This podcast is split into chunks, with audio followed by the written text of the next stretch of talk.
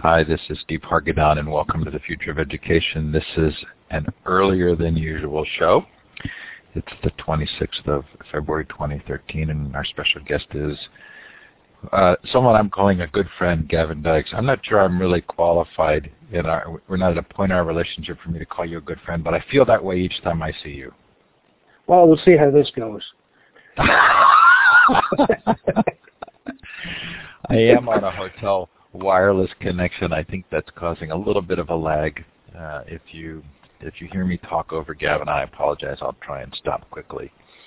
The Future of Education is a Web 2.0 Labs project. Thanks to Mighty Bell, Menko, and Blackboard Collaborate for support. Coming up, we have lots of fun activities this year. Uh, on March 28th is our School Leadership Summit. That's at schoolleadershipsummit.com. It's a virtual, new free virtual conference for school leaders. Uh, we've just had confirmed Yong Zhao, Michael Fullan, um, Bill Brennan, George Couros as keynotes, uh, which should be a lot of fun. We have a lot of great presentations being submitted by practitioner leaders. And like our other conferences, this is a highly inclusive event intended to create an opportunity for the community to talk to each other. Then coming up in June at ISTE, we have our ISTE Unplugged event, ISTEUnplugged.com, which starts with our all-day unconference on Saturday, which is called Hack Education this year with Audrey Watters as co-host.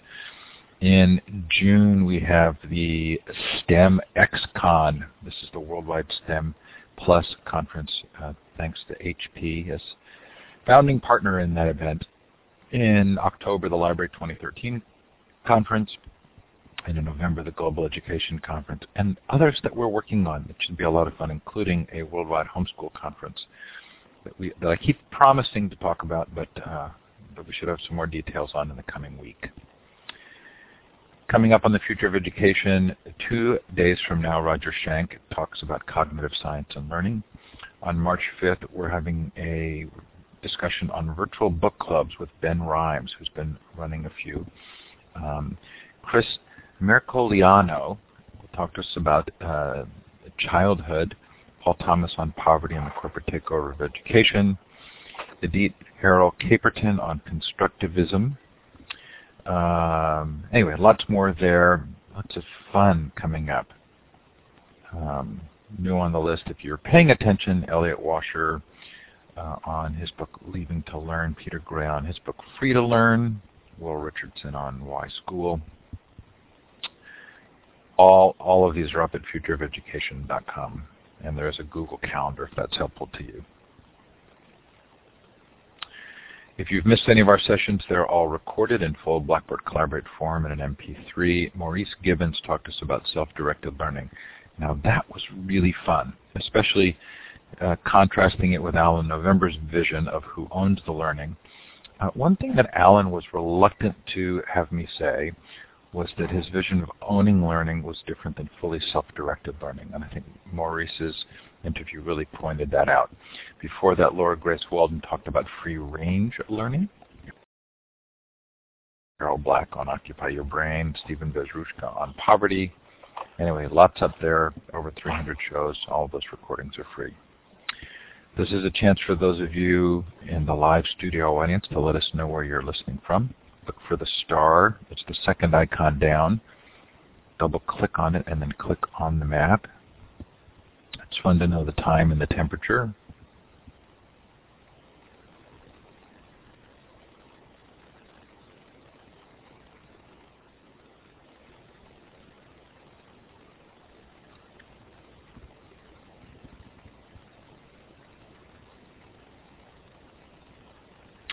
Well, looks like we're North America centric today, Gavin.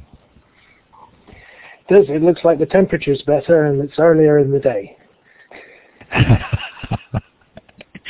Where are you located? I'm in London, or just to the south of London, in the United Kingdom. Fun. I knew you were in the UK. I wasn't quite sure exactly where.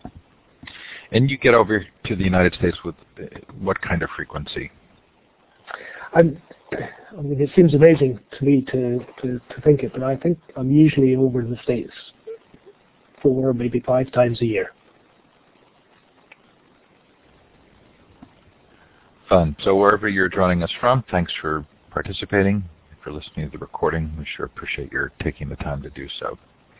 There is a mighty bell room for this conversation. This is if you want to continue the discussion after the interview. Mighty Bell is the new content and curation project by Gina Bianchini. I do consult for Mighty Bell. Gina was one of the co-founders of Ning, I consulted for her on that project for educators. Everything Gina does, she tries to do for educators for free, so hopefully you see that as a positive. But you can continue the conversation in that space, and the link is in the chat. Gavin, could you tell us a little bit about the Education World Forum?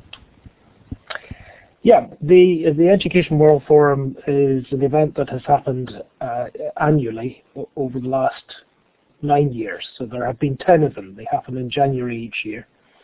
Uh, there were events that were initially started by the government of England uh, to bring ministers of education together to uh, look at policy, in, uh, particularly as it pertains to education and technology and to uh, share the challenges they face and also the successes they've had, and to, uh, in, in, effect, become a little uh, something of a community where they can help each other.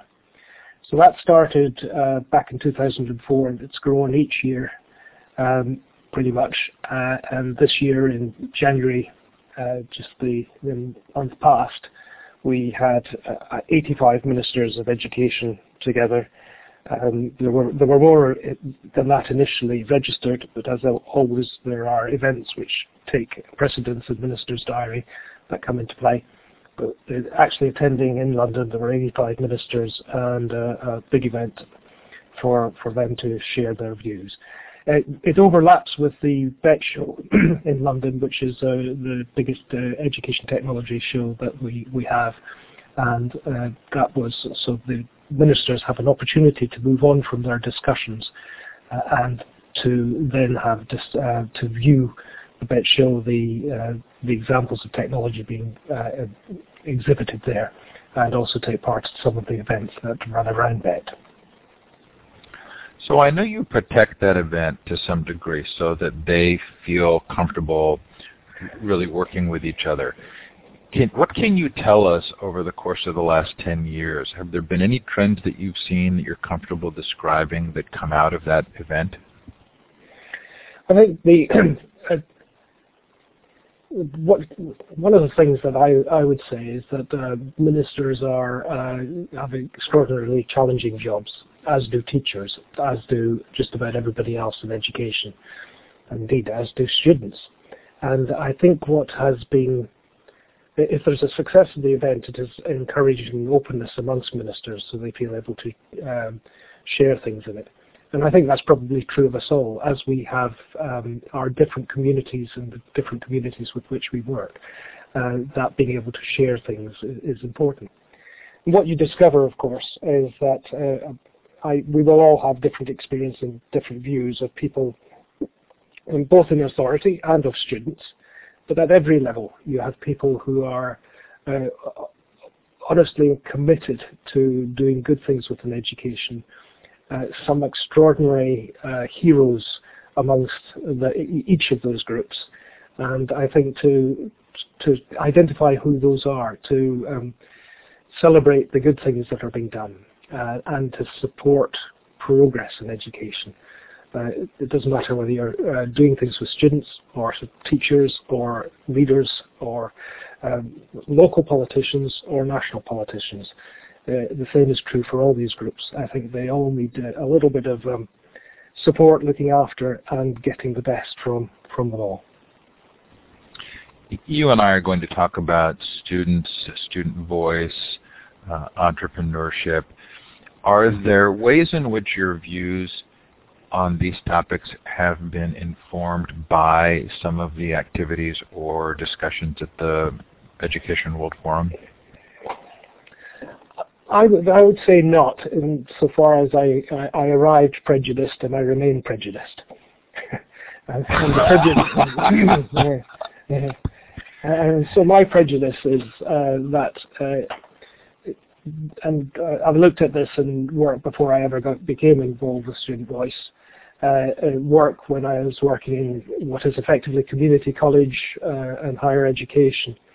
And uh, the the opportunities for students and young people to contribute to, to the way education is organized and what's involved in education is, is extraordinarily, um, we don't make use of that extraordinary resource that we have.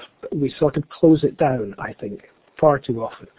And for me, uh, when you have some research suggesting that children are at their most creative, or people are most at their most creative when they're young, some research which suggests that they have their people have their greatest social conscience when they're about 13 or 14.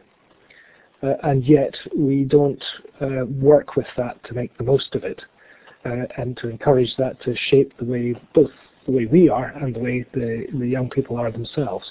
Just seems extraordinary. And student voice is my prejudice is that we should be doing an awful lot more with student voice.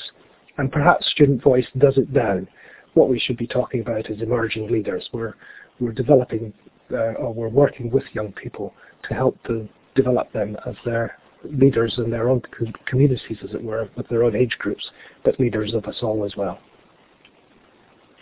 Do you see any larger patterns uh, where there might be a difference between the kinds of work that countries do where the Minister of Education is a political appointment versus countries where the Ministry of Education is somewhat separated and much more research-based? I think uh, I don't see patterns. I think one of the, what I more see is the importance of awareness. If we can uh, make grand statements about what other people should do, but unless we understand the circumstances within which they work and operate, uh, and the circumstances include both culture and structures, uh, then we're going to be, uh, we're not necessarily going to be offering anything that's terribly sensible in their context. Um, so, I, you know, for one example I, I, I, might pick out in that is that uh, how often do we hear of uh, how we should be doing just what, say, Korea is doing or uh, Finland is doing. but what that too often doesn't do is take account of the context of Finland or the context of Korea uh, and then uh, allow us to uh, amend the good things they're doing for our circumstances so that we can uh, you know, improve our systems and, and perhaps move towards some of the good results that these countries uh, seem to have. Okay, so let's move to student voice or uh, emerging leaders. Is there a difference between student voice and self-direction? One of the things that's sort of um, nagged at me lately is this is the phrase student voice because it seems to have a connotation of students participating in an existing structure rather than building their own structures. Is that a fair criticism, do you think, of that phrase? I, I, think it is, and I think it's a, a, fair criticism of the way we're inclined to look at uh, all kinds of innovation. You know, a classic one would be um, technology and education. Technology and education is too often layered upon an existing system, in my view, rather than looking to the opportunity that we have to uh, move our education system forward and be more innovative with it when we introduce technology. Student voice, I think, falls into that same trap that uh, too often it's uh, it, well it becomes part of the the systems that we have. So let's have a student council. We have a student council, and therefore we can tick that box, and therefore it's done.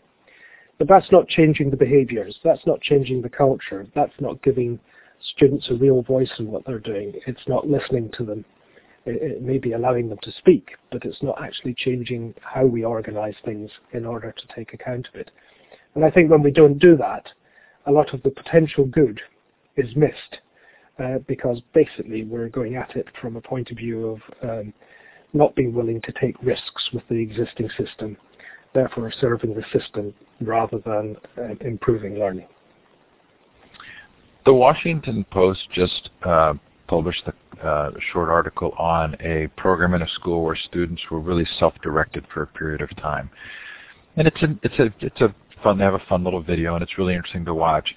I think most interesting to me were the um, the very strong comments below the article from people who felt like school should be hard, it should be difficult, and it shouldn't be fun. And they and they felt like what was being portrayed in the video was fun.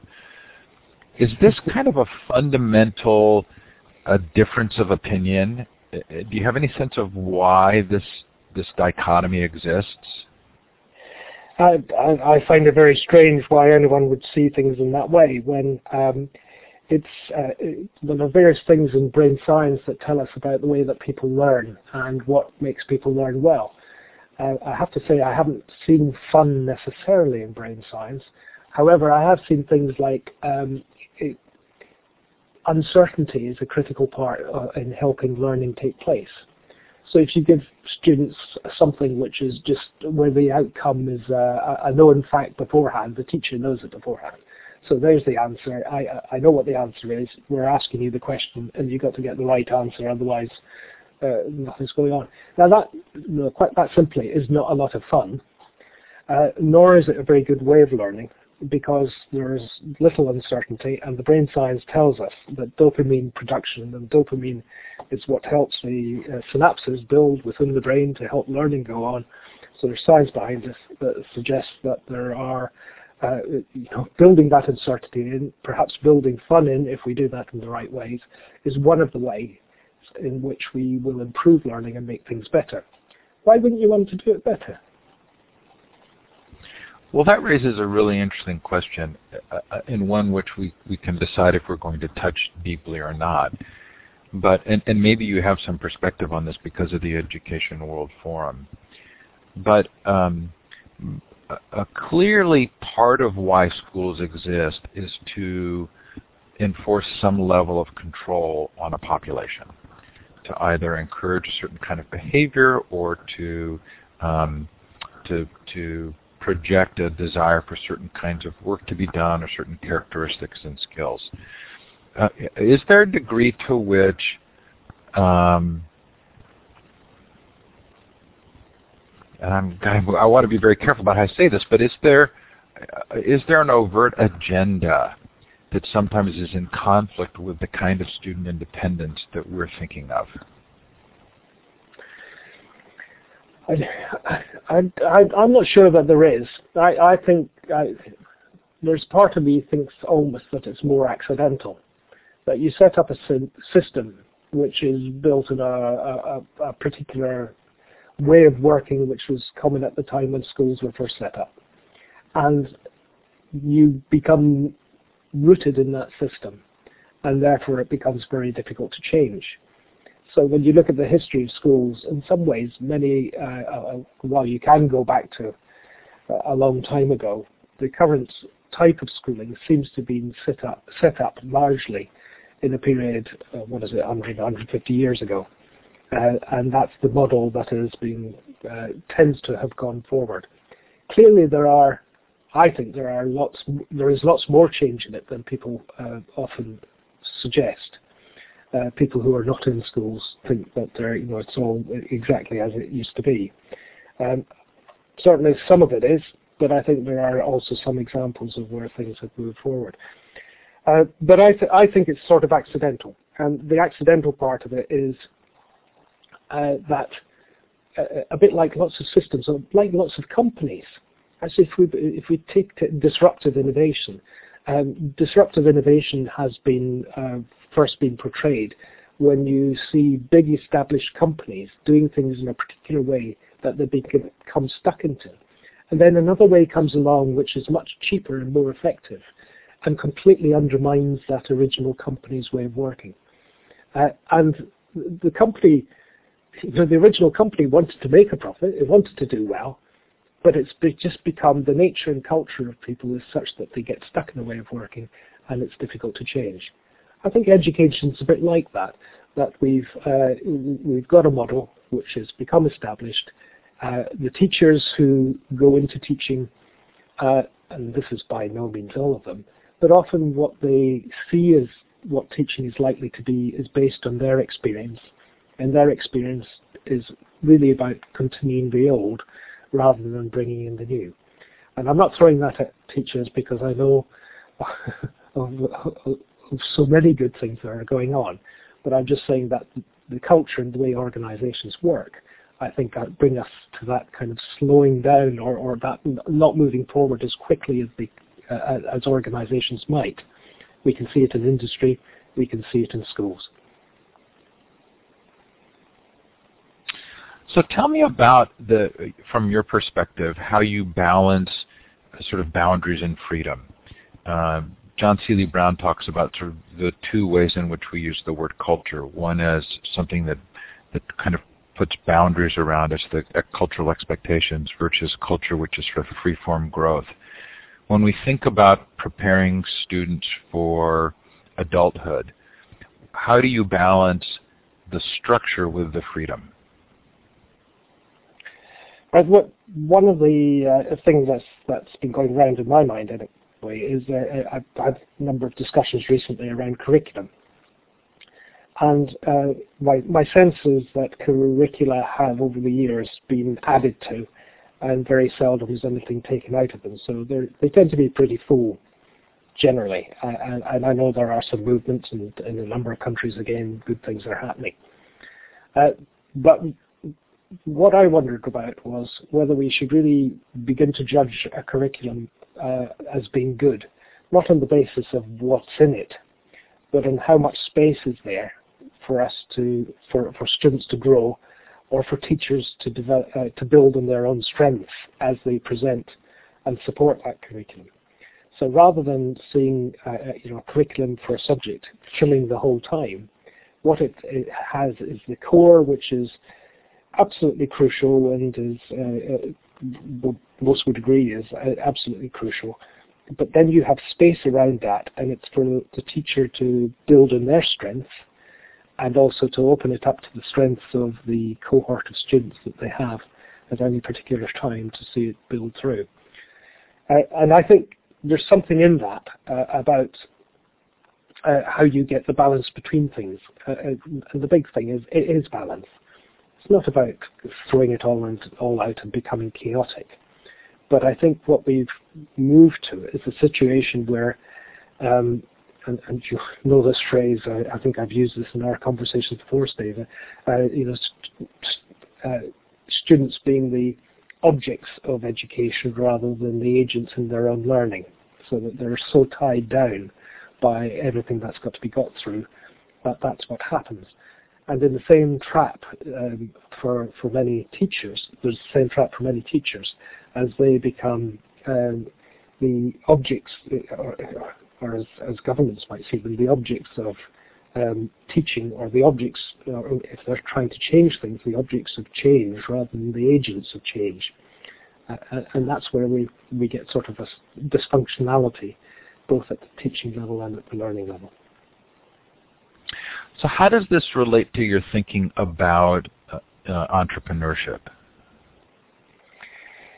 There's a, there's one kind of underhand way. Um, I've, I've, I've kind of increasingly thought about enterprise, and one of the things I find attractive about enterprise is that uh, you can ask a learner almost at any age, what's um, reflect on your own world. What what things do you think you could improve in your own world, uh, or what would improve them, and, and how might you do something about that? And you can get people thinking about that kind of thing. If they if they start dealing with those kinds of questions, and you can encourage them to think about how they might uh, manage a change or improvement, then you you have a model for um, the child playing a more uh, agency, uh, having more agency in developing what they're learning about, in sharing uh, and co-producing the, the, learning that's going on with the aid of the teacher, uh, uh, the guiding guiding principles of the teacher. And, and for me, this is where the underhand bit is really, because what that is doing, just by calling it enterprise, by looking to the children's ideas and supporting their development, what you what is potentially happening is that uh, you're changing the relationship between uh, more traditional ways of approaching learning. And when you do that, um, I, in, in all my experience, I, I think I've seen uh, that that has been a, an extraordinarily positive experience. So, uh, Alan November gave some great examples of this from his own teaching career, uh, where he either brought students together to work on a on developing projects in their community, or, even a class which was around uh, using technology to try and make things better. Uh, and I'm trying to remember who, who after him said the same thing, but sort of a common refrain is that the students are almost kind of dumbfounded when presented with the opportunity to start something new. Uh, how, do, how does a good teacher or a program like this help to overcome um, what's got to be sort of a significant hurdle of students never having been in that position before? I think that's a very good point, and it's uh, one of the things in talking about uh, enterprise. I, am often saying is um, that strange uh, as more a greater number of countries seem to recognise that creativity and enterprise and entrepreneurship are really important skills, and they need to be developed. And what they kind of hope that is that magically at the age of 21 after coming out of university or something around that uh, age, the are uh, people are magically suddenly entrepreneurial and enterprising, whereas there's been no real development as they've gone through school. So certainly one of the approaches, one of the interests I have is in, from the very earliest of ages, trying to uh, work with the children's enterprise and develop their ideas around it so we don't run into those problems in the first place. I, think uh, you're right. You know, if people suddenly are given that opportunity, and this is true, you know, so many different circumstances. It's true of adults who suddenly have a choice. It's true of, uh, it's sometimes true of people, and, and sadly, uh, in these days we we might see more of this. Um, it's where people find themselves out of employment and have to stand on their own feet and develop something themselves. Uh, that's a difficult position to be in in the first instance. So what is needed to be to do that successfully is some kind of support to, to help people through. But the and the big example I have in, my experience in that account, and uh, stop me if this isn't appropriate here, Steve, because you've heard this before. But uh, I uh, early on in my career, or early-ish, I took over a department in a community college, uh, which was business management and IT. It also included, included sport. Uh, I quickly realized, and perhaps I knew before I took the job, that the uh, department had 35% higher education in it, so that would be degree level work and above. It had 65% further education, so lower level courses, vocational courses of a variety of kinds, and it had uh, around about 50% of the budget it needed to survive. So I had a choice. I either closed, could close things down or I could seek to develop new sources of income other than the money we got from running government courses. So that's what I, working with the team, it's, it's not something I did myself, it's something I did, we had about 60 staff in that department. We, uh, I presented that as our, the way forward and started to uh, look for the opportunities we might take. Now, it happened to be around the time when things like Cisco Network Academies were coming up. Uh, the Microsoft were developing their courses. And so that was one route in which we developed the commercial side of things, opening up for courses for people who were in work coming into, into the college to do those. Uh, uh, but other things that, uh, uh another thing I did at that time, I was running, uh, or had begun to run a couple of the um, education programs for young professional soccer players in and around London. And uh, the, uh, as a result of that work, which was going quite successfully, I was asked to bid by, for uh, development of a system for the whole of the Premier League, looking at the education for all young professional soccer players across England uh, in, in, the Premier League. And we eventually, as a result, won the contract for development of PremierLeagueLearning.com for all those young professional uh, soccer players. I keep wanting to say footballers, but I don't want to confuse anybody except myself. Um, the the upshot of that was uh, we won the contract, but I won it on the basis, uh, and I that the Premier League understood I would give this to my students to do, and I would pay my students to do it if I won that contract. So we uh, worked to support those students. The students, um, in a sense, were self-selected. They were run, uh, following a course on e-commerce technologies that I'd uh, set up previously. Um, I'd set up, I, with my staff had set up. And uh, the students, as a central part of that course, uh, started doing work for the Premier League in developing the designs for this uh, system, which was a full e-commerce system. It was a system that had education materials which were developed in two other colleges by uh, education members of staff. It tracked the students within it. It took payments for uh, from colleges that used uh, wanted to use those materials, and it provided the support to the students uh, who were in the football uh, in the soccer teams wherever they were in the country. And that was important because these people are going off to play uh, soccer matches midweek, at weekends, uh, uh, going training at all kinds of times. So they were ha- having to fit in their learning around uh, that professional soccer player's life. What was extraordinary about that, and will never leave me, was the response of those young students to the opportunity. Uh, far from being dumbfounded, they were just so keen to do a good job. Their motivation uh, was extraordinary. And they, uh, of course, I accept this was a, a particularly high-profile opportunity, but it was that uh, that view of things from students actually doing real things which had a real consequence, and being put in the position of trust, if you like, that we were having trust in them and supporting them to do a great job, uh, just changed their outlook totally.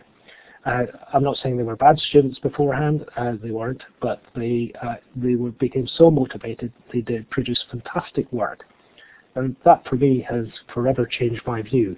Um, I believe that where we can, wherever we can, uh, in terms of a balanced set of work, to get students doing things that have a real consequence, uh, that might improve their circumstances, that might do some wider good is something that we should really aspire to.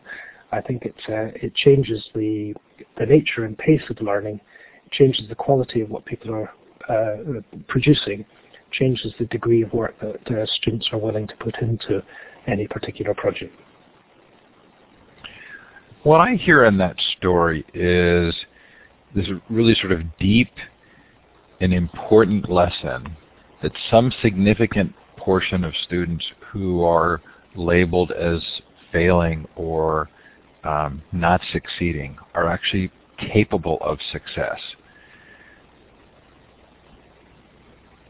I, I, I think that's absolutely the case, uh, and I think the, the what what uh, is, a shame perhaps is I, that we don't look for that a little bit more and the ways we can do things more. It, it, it's making I, am going to take a little jump here. Um, but another example of uh, where you we can change the balance in learning if we just think about doing things differently. And this is a story related to um, technology in education and how we use it. Uh, I, I, don't know if you've, uh, and how many of you may have heard of Conrad Wolfram and uh, computer-based maths and his approach to it. But if I tell you very briefly a little bit about uh, his approach, uh, Conrad uh, believes that we, most, if you look around the world, most math is done is focused on computation. Computation. We spend 80 to 90 percent of the time that we do for in, in school-based maths on computation. Yet computation is only one small part of math.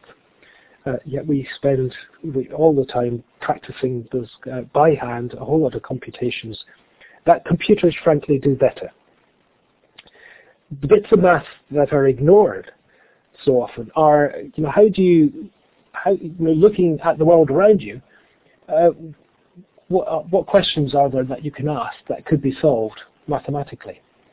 Uh, how can we formulate the questions we need to ask in order to resolve some of the issues we see around us? Uh, uh, uh, and if we can begin to think about and come up with the questions that are good to ask, how do you then translate that into a form that can be handled mathematically?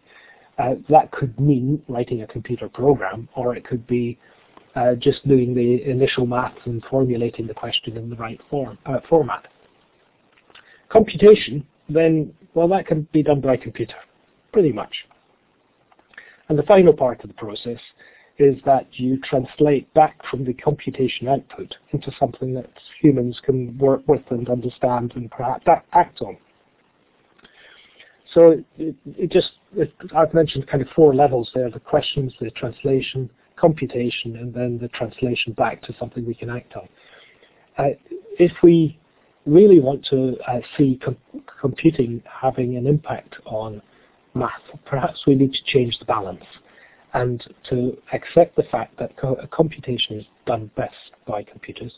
We can still do some practice in it, but we don't need to spend 80% of our time. What we do need is an awful lot more time spent on looking at the questions that can be asked in the first instance and formulating those questions and then working our way through the other layers to come, come out with answers. I think if we do that, we would have a very different kind of uh, approach to that, and we would have a, a very uh, well, we might have something which is much more useful than we have today when I think an awful lot of young people are being turned away from maths. What's interesting in that, of course, is that uh, you can say, well, you know, that's a, a nice theory or a nice story. Uh, but I, um, a couple of weeks ago, um, the, it was announced that uh, just a couple of weeks ago that the first country is actually going to take that up as their approach to math, uh, and that happens to be Estonia. Um, I understand. Uh, so actually one national system is really going to go down this route, and we can see the difference that it might make. But all of that just is once again changing the balance, changing the responsibility that we give to pupils, putting them you know, in charge of asking the questions, doing dealing with real life questions and that, rather than the rather uh, what too often is the case, simple examples that we have to do if computation is to work in a simple way. How do those two stories inform our understanding of the balance between uh, creating structured systems for learning and learning as a human endeavor? um, do do we fall into a temptation or a trap even when we find good alternative or or better ways of promoting learning to build a system around it when in fact it's much more human than that?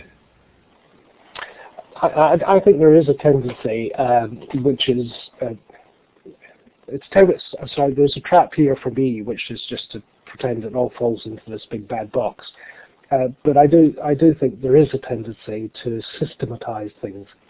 I know that in I've worked with a number of organizations working on innovation, and frequently what seemed to happen was that we, at the end of, uh, or, or, when we move into a situation where we may be trying to monetize what's been done because uh, we have to have a, a, a, not so much a profit, but to earn a living from what's going on, and what happens is that there is a tendency to want to uh, build things into a system that other people can use.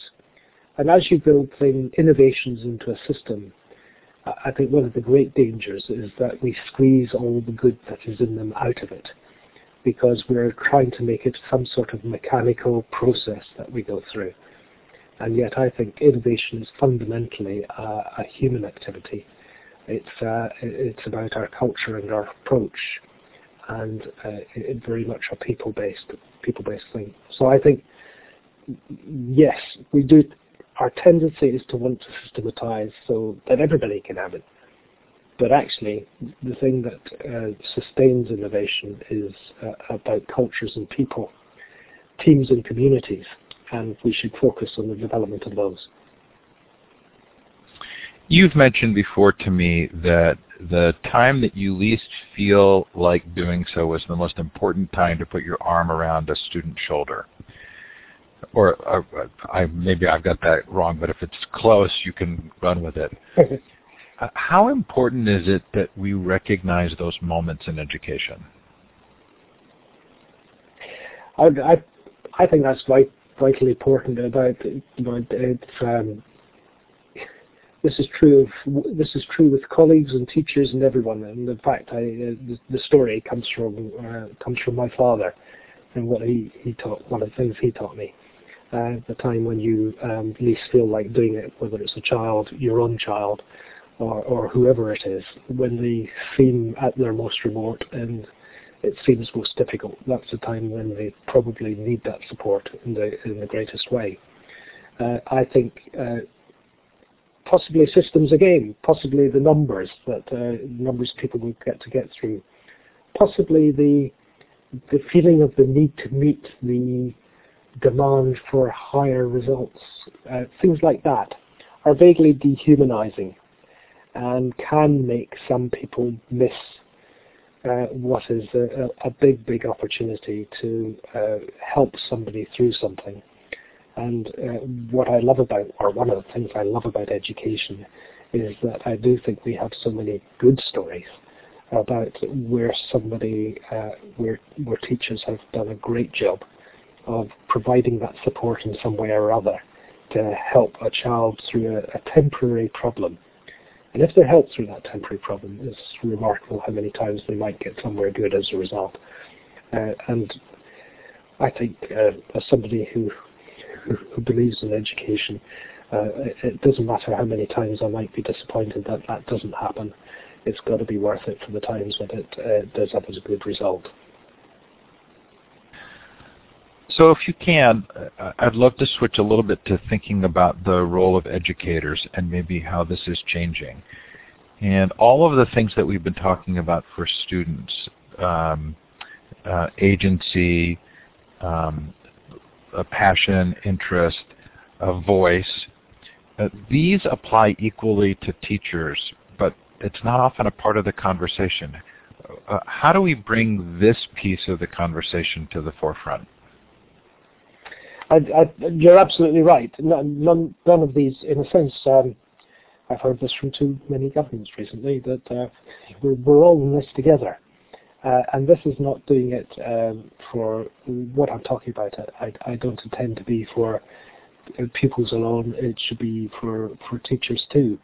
And I think uh, one of the things, uh, again, in all of this is when it comes to our teacher training, uh, be it uh, initial teacher training or on-the-job training in some way, uh, the what we the practices that we hope to instill in people during those periods uh, should be played out during those periods. So the teachers should experience what it is to, to have that support when they're struggling with something, when they're, because uh, we all do when we're learning.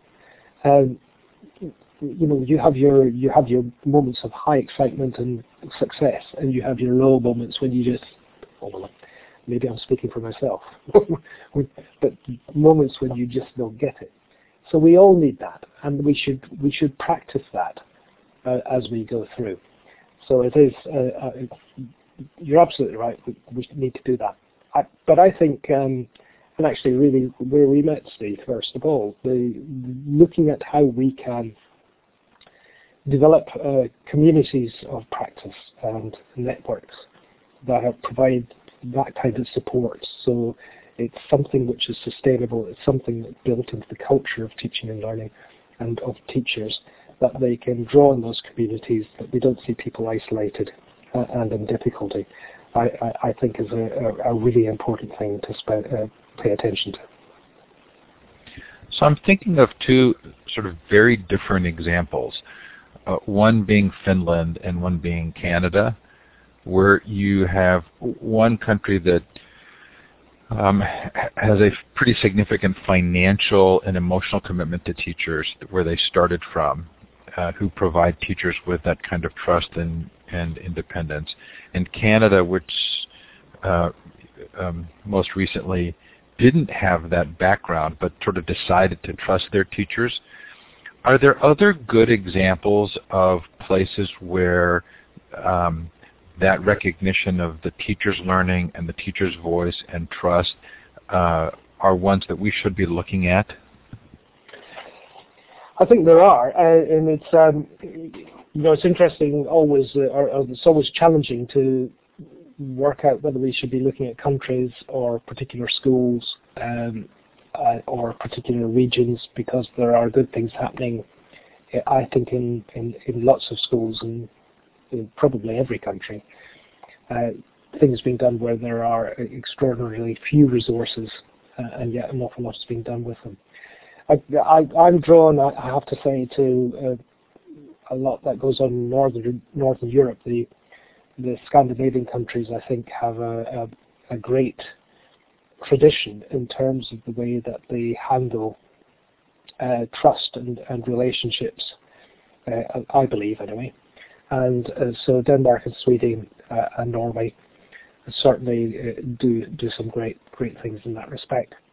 Having said that, um, I, I went with a, a, whole load of baggage to um, the Far East a, a, number of years ago, uh, and my baggage told me that uh, the, the, the, it was very traditional models that were used, and it was very harsh. And while I did see some of that, I also saw some of the warmest, uh, friendliest relationships between uh, teachers and students that I, have seen anywhere in the world. So I, I, think we need to be careful that we don't just package things too readily into into views that uh, are, are, are built in some point in history, but perhaps aren't true today. If we're talking about the uh, the Danish experience, I think the thing that really um, caught my eye and which has something to do with trust is the uh, well, there's two stories. One one story. A, a, number of years ago, a, a, friend of mine who was a headmaster in the north of England had uh, an exchange with students in Copenhagen, and the uh, so the students had come across to England, and then the English students from the north of England city uh, went across to uh, to Copenhagen. And outside the main station in Copenhagen, for any of you who've been there, uh, you will see rows and rows of bicycles. And this was a few years ago. Uh, and certainly at that point, uh, the bicycles were um, largely not locked. And the students from England said, that's extraordinary. how are they not locked? And the students from uh, Denmark were, were discussing it with them. But they said, you know, somebody could just steal them. And the students from Denmark said, why, why would they do that?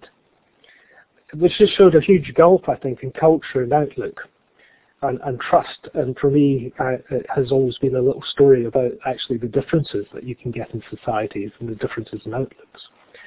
And then uh, the other story about Denmark is the current bit in education where uh, a project which has been running now for many years uh, and is developing and growing um, I, I must admit to you that I've not looked at it in detail recently, but I believe it is uh, continuing to grow. And that was in their um, high stakes exams at age 16, I think. Uh, students in three subject areas uh, were beginning to be given access to the internet during those exams. Now that only really works if you have a good relationship, uh, you have trust between teachers and pupils, you, uh, you know, different, different forms of trust in the way things that are working. And uh, in those, uh, what, what I'm always interested in, and a question to ask everybody, is if you gave your students access to the internet during the exams, what questions would you ask? Because it can't be asking about anything to do anything simplistic like remembering and dredging up a memory of something and writing that down. It has to be about searching, verifying, constructing compelling arguments, and then presenting them in an appropriate way. And I think when you do that, based on this trust, then we get somewhere closer to where 21st century skills are than we seem to be at the moment. The story I think of frequently is um, at least in the states, for years and years, when you took your luggage from an airport, you had to show your tag to an attendant. Mm. And and at some point that just kind of disappeared. And I've always thought that it, this was one of those systems that really didn't need to be there, but everybody thought that we had to be very careful about someone taking someone else's luggage. But in fact, at some point just kind of disappeared and none of us miss it and I've I've never had my bag stolen. So I I think you know in many ways we sort of create our own uh, perceptions of problems that aren't necessarily there. I, I think that's absolutely right, and it's uh, when when I've been asked to analyze this situation uh, in Denmark in the past, I, I this may seem a strange thing, but I think it was in the uh, I've been going over there for years. I think it was in the 60s that um, censorship was stopped in Denmark, and everybody thought you would end up with a rather loose society but I think what actually happened was people stood up, stood, took, took a step forward and took responsibility for themselves and their families. And as a result of that, um, that they, they not developed a dependency on government telling them what to do, they developed a capacity to cope with this. And with development of that capacity to cope with it, that when the internet came along, doing things like uh, not having filtering in schools seemed like a natural thing to do. That trust could happen because people were expected to have that level of responsibility. And uh, I think that has been uh, not a planned but an accidental, uh, successful way of working when it comes to the availability of information we have today and also the good and bad that is available through the, the access to the web. So it's, it's, it, it may be accidental, but that cultural expectation that people will take responsibility, that uh, people will have developed their capacity to cope with things in a sensible way and to work in that direction rather than closing things down or tying things down and locking things up or putting baggage tags on maybe uh, has its advantages. So if you have a question for Gavin, this is the time when you can put it in the chat or raise your virtual hand. It's the virtual hand is the third icon over in the participant box. So at the top of that participant box, you'll see some icons, and it's the hand icon. While we're waiting, if a question comes through, oh, there we go. So Stephanie, I'm going to give you the microphone you turn it on now by clicking on the top left of your screen on the talk button. And hang on, let's just make sure you have audio here. It's showing you don't, maybe you don't have a microphone plugged in, but feel free to put your question. Are there any thoughts about how to reduce violence in schools, Gavin?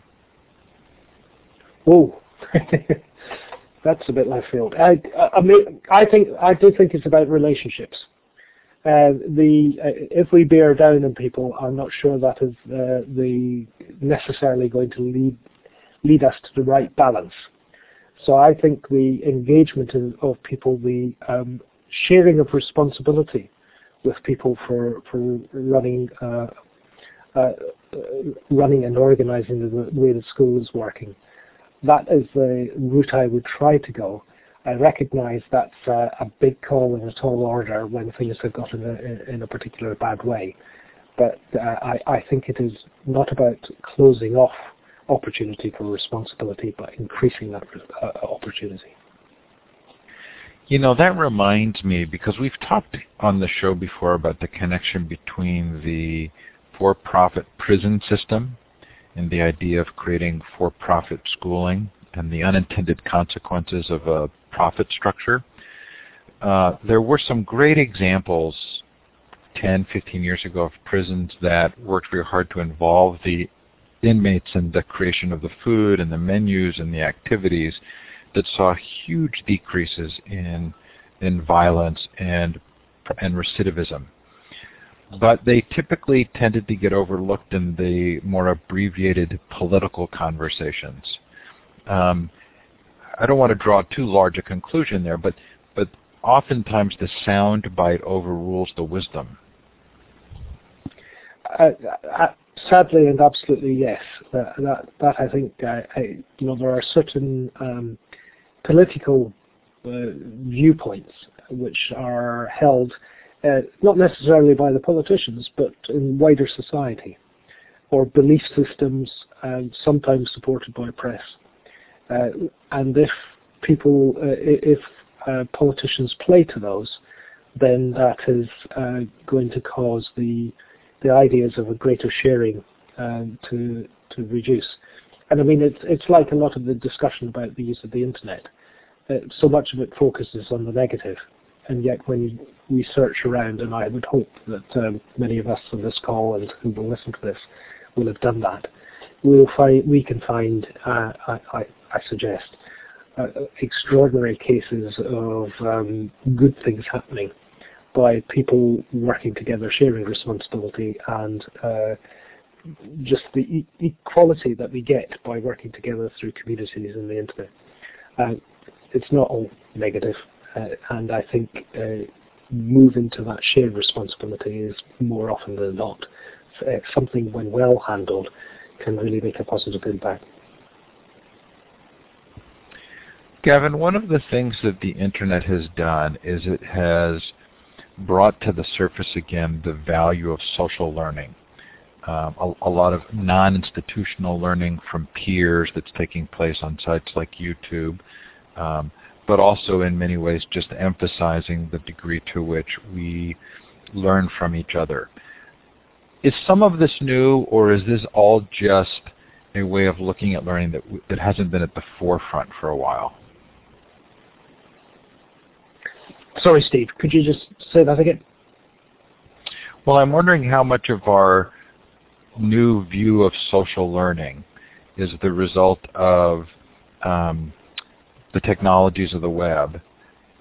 How much of it is new, and how much of it is just a, that we're remembering that learning is highly social?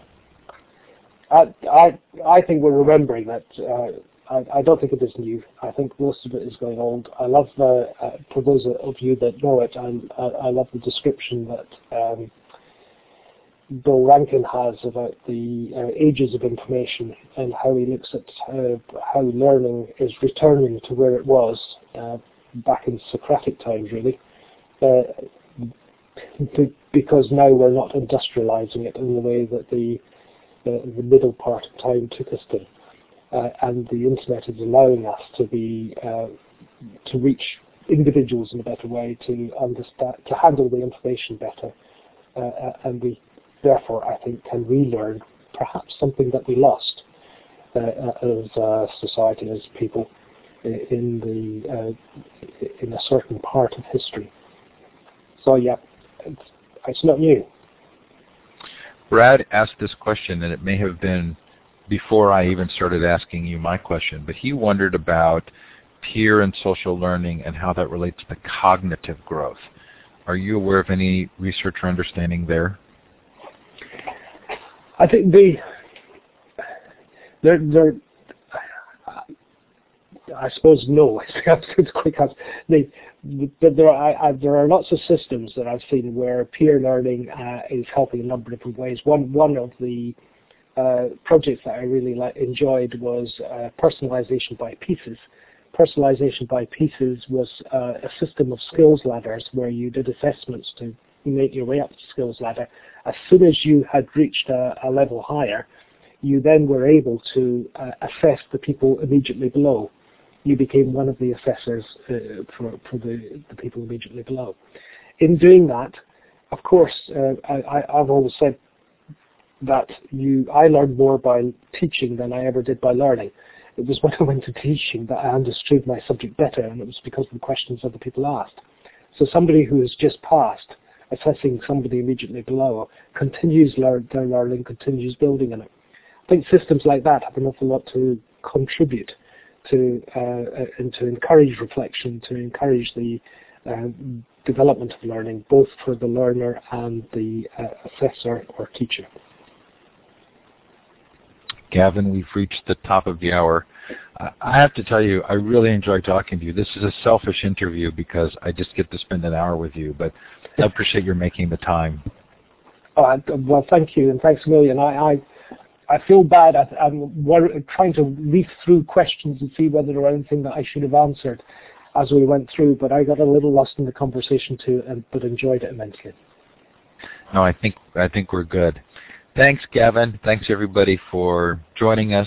The recording will be up later today. I actually have to run. I have another commitment, so I'm going to take off. But you do need to leave the room for the recording to process. So when you get a chance, please click on that X. And Gavin, I'll reach out to you by email. Thank you. Thank you, and thanks, everyone. Bye now.